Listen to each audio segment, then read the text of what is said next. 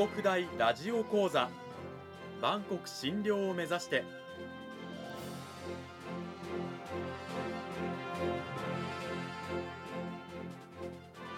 番組タイトルにある「万国診療」とは世界の架け橋を意味する言葉です。この番組はアジアの十字路に位置するここ沖縄にある沖縄国際大学で日々どのような研究や教育が行われているのかを発信していく番組です。案内人はラジオ沖縄アナウンサー小橋川響が務めます。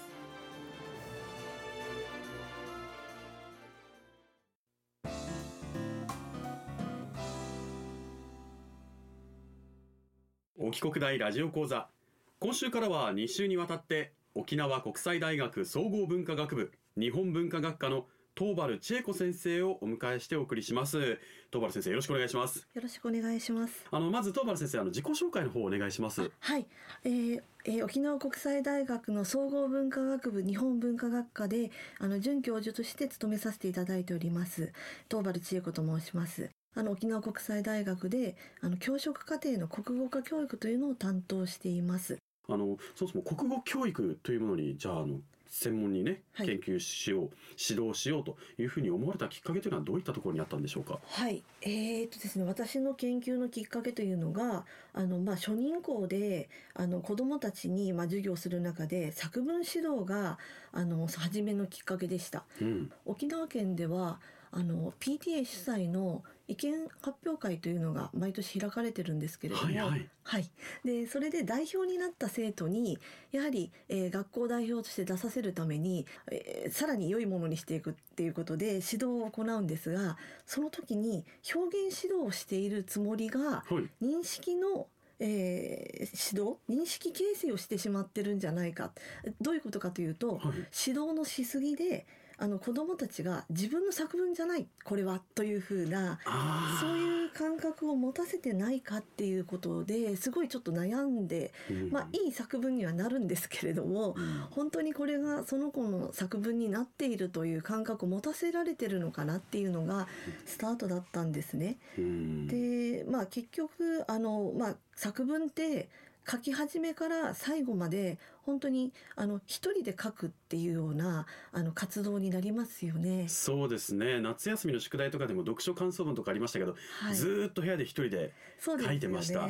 それで、まあ、このように一人で書くっていう風な学習を個に閉じた系の学習っていうんですね。ここに閉じた系そうですね、うんうん。あのこ個人で行うと、はい。外に広がっていかないっていう意味なんですけれども一人で考えて一人で書く。他者との交流がないというふうなそういう作文教育の問題点っていうふうなのを強く感じて、うん。あのいたわけなんです。であのまあ教育の目的っていうのは、まあ、人間性の投野、まあ、人格を鍛え上げるっていうふうな、はい。ところを目指されるのであの語彙指導っていう風なものがあの認識をこう形成していくっていう風なのではプラスにはなると思うんですけれども、うん。やはりあの教師があのそれをさせてしまっている、うん。本人がそう感じてないのに書かせてしまってるんじゃないかということで作文教育を開かれた系のあの教育にしようということで他者とのこれは学習者同士なんですが、うん。あの作文教育の中でも他者との交流をということであの考えたわけです。読みの読みっていうのは何の読みかというと教科書開いてみるといろいろな文章載ってますけれども、はいあの文学教材とそれが説明的文章の大きく2つに分かれるんですね。で私がやっている方はあの小説の方の読みをあのお互いに学習者同士で交流し合ってあの深い読みに向けて、うんあの学んでいくっていう風な活動です。あの指導する際にあの学習指導要領なんかもね先生方は参考にされますけど、それもじゃあ先ほど言った教育観の,、はいあの発展転換の中でいろいろやっぱ変わってきてるわけですよね。そうですね。うんあのまあ社会構成主義でまあ閉ざされた学習から個人の知を相互交流、あの互いに交流する中で変革させて新たな知をあの創造する？作り上げていくっていうのが開かれた系そういう学習観に転換していくのが1990年以降なんですね。うんでその後実は日本の学習観っていうのもやはり同じように変わっていきまして、はいあのまあえー、と佐藤学先生が1996年にあの、まあ、これからの授業の在り方っていう風なものをあの、まあ、指標を出したわけなんです。うんでそれがこれからの授業っていうのは何かというと文化の伝承と文化の再造創造うん。作り直すっていうことですね。はい。それの区別がやっぱり必要になっていくと。はい、その後もさらにまた変化して新たな。そうですね、まあ、私がしている中ではまたその後に2009年あたり2009年にですね、うん。丸野俊一先生があの授業における会話運用の規範っていう風なものをまとめられているんですけども、うん。あの知識伝達型とそれから共同的な学習の授業における教師と生徒のあの関係性が変化してるってことを言ってるわけですね。うんであの例えば知識伝達型だと教師が説明したりあるいは子どもたちを評価したりする。うんでこれが、えっと、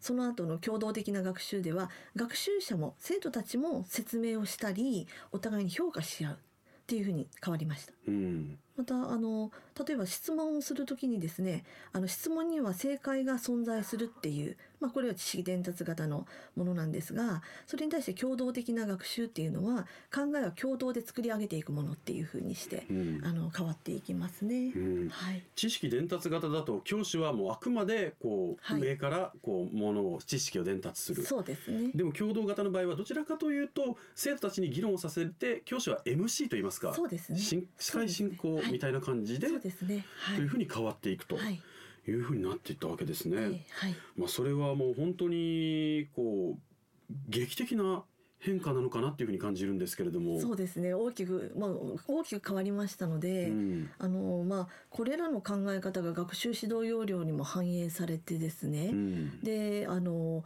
もう特にこれから現場に出る学生さんたちは大きな教育観の転換の中で、うん。今までに受けなかった授業を自分たちが作っていかないといけないっていうふうに。大変ですね。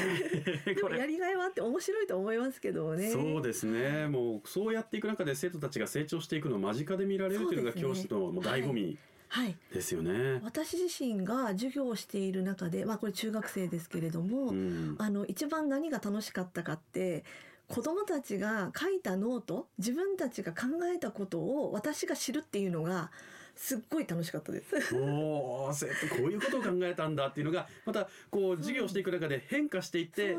進化していくっていう言っていいぐらいの劇的な変化が。ね、だからあ私はこういうふうな読みをしたんだけどいやいや子どもたち結構面白い読みができてるじゃないかとかですね、うん。子どもたちが互いの意見をぶつけ合う中でこう成長していく。自分の一人ではたどり着けなかったはい。考えに到達するっていうそういうことを学ぶのがあの学ばせるのがやっぱりこう国語化教育そうですね。の、まあ、醍醐味でもありますし、はい。こう今先生が指導している学生、はい。国語教員免許を、ね、取ろうとしている学生さんたちにもそういう方法をええ。掴んでほしいというそうですね。はい。あの子どもたちと共に作っていく授業っていうことですね、うん。子どもの考えをあの楽しめる喜べるっていう風なところがやっぱり授業の面白さなのかなっていう風にして思っています。うんであのこれらのですねあのその教育観の転換が実は学習指導要領にも大きく影響を与えているんですね。はいであの例えばこれ平成20年版の学習指導要領。これはあのそこにはですね交流という文言があの各教科の中内容の中に入りました。うん。ですから国語だけじゃなくて社会科でも交流っていう文言が入ってますしあと体育の授業なんかでも交流させたりとか。うん。でそういうふうな活動が行われています。うん。で、えーそしてあの、まあ、えー平成29年版の学習指導要領ということで今移行期に当たってるんですけれども、はいあのまあ、その学習指導要領ではあの主体的対話的で深い学びというふうなあの言葉でその実現が目指されている。でうんそれの中であのその主体的対話的で深い学びというものがあのアクティブラーニングというものの視点に立ったあの授業改善だというふうにして言われているんですね。うん改めて、えー先生が今国語の教師の免許をね、えー取得しようと頑張っているこう学生たちに指導していると思うんですけれどもこの学生たちが国語科教育学を学ぶということの意義というものを改めて教えてくださいあ。はい、えー、と教育という言葉これ漢字は教えると育てるというふうに書きますよね。はい、あのこの漢字があ象徴しているようにですねあの教育というものは教えるという系統主義の部分とうんそれから育む子どもがもともと持っている能力を教師が引き出してあげるというふうな引き出して伸ばしてあげるという育むという軽減主義の振り子を行ったり来たりしています。うんでこれよくあの同様のスズメの学校とかメダカの学校などでよく例えたり生徒学生たちにはしているんですけれども、はい。まああのまあ、その教育で必要なのは教育を学ぶものとして必要なのはあの教科の専門的な知識とうん。それから学習者を見取る力この2つを双方を身につける必要があるのではないかというふうに考えています。うんまあ、そこであの国語化教育っていうのは、まあ、国文学とかですね言語学などの内容学的な知見それから指導方法あと心理学とかですね、うんまあ、そういうふうな方法学的な知見の2つをあの一体のものとして学んでいく学問だと思います。うんあですからあの、まあ、国語科教育を学ぶ学生にはですねあのこの子どもたちの学びを豊かにするためにあのその両方の力内容学的な力とそれから方法学的な力の両方を高めていくのが子どもたちのためになるというふうに考えています。この時間は沖縄国際大学総合文化学部日本文化学科の東原千恵子先生にお話を伺いました。東原先生どうもありがとうございました。ありがとうございました。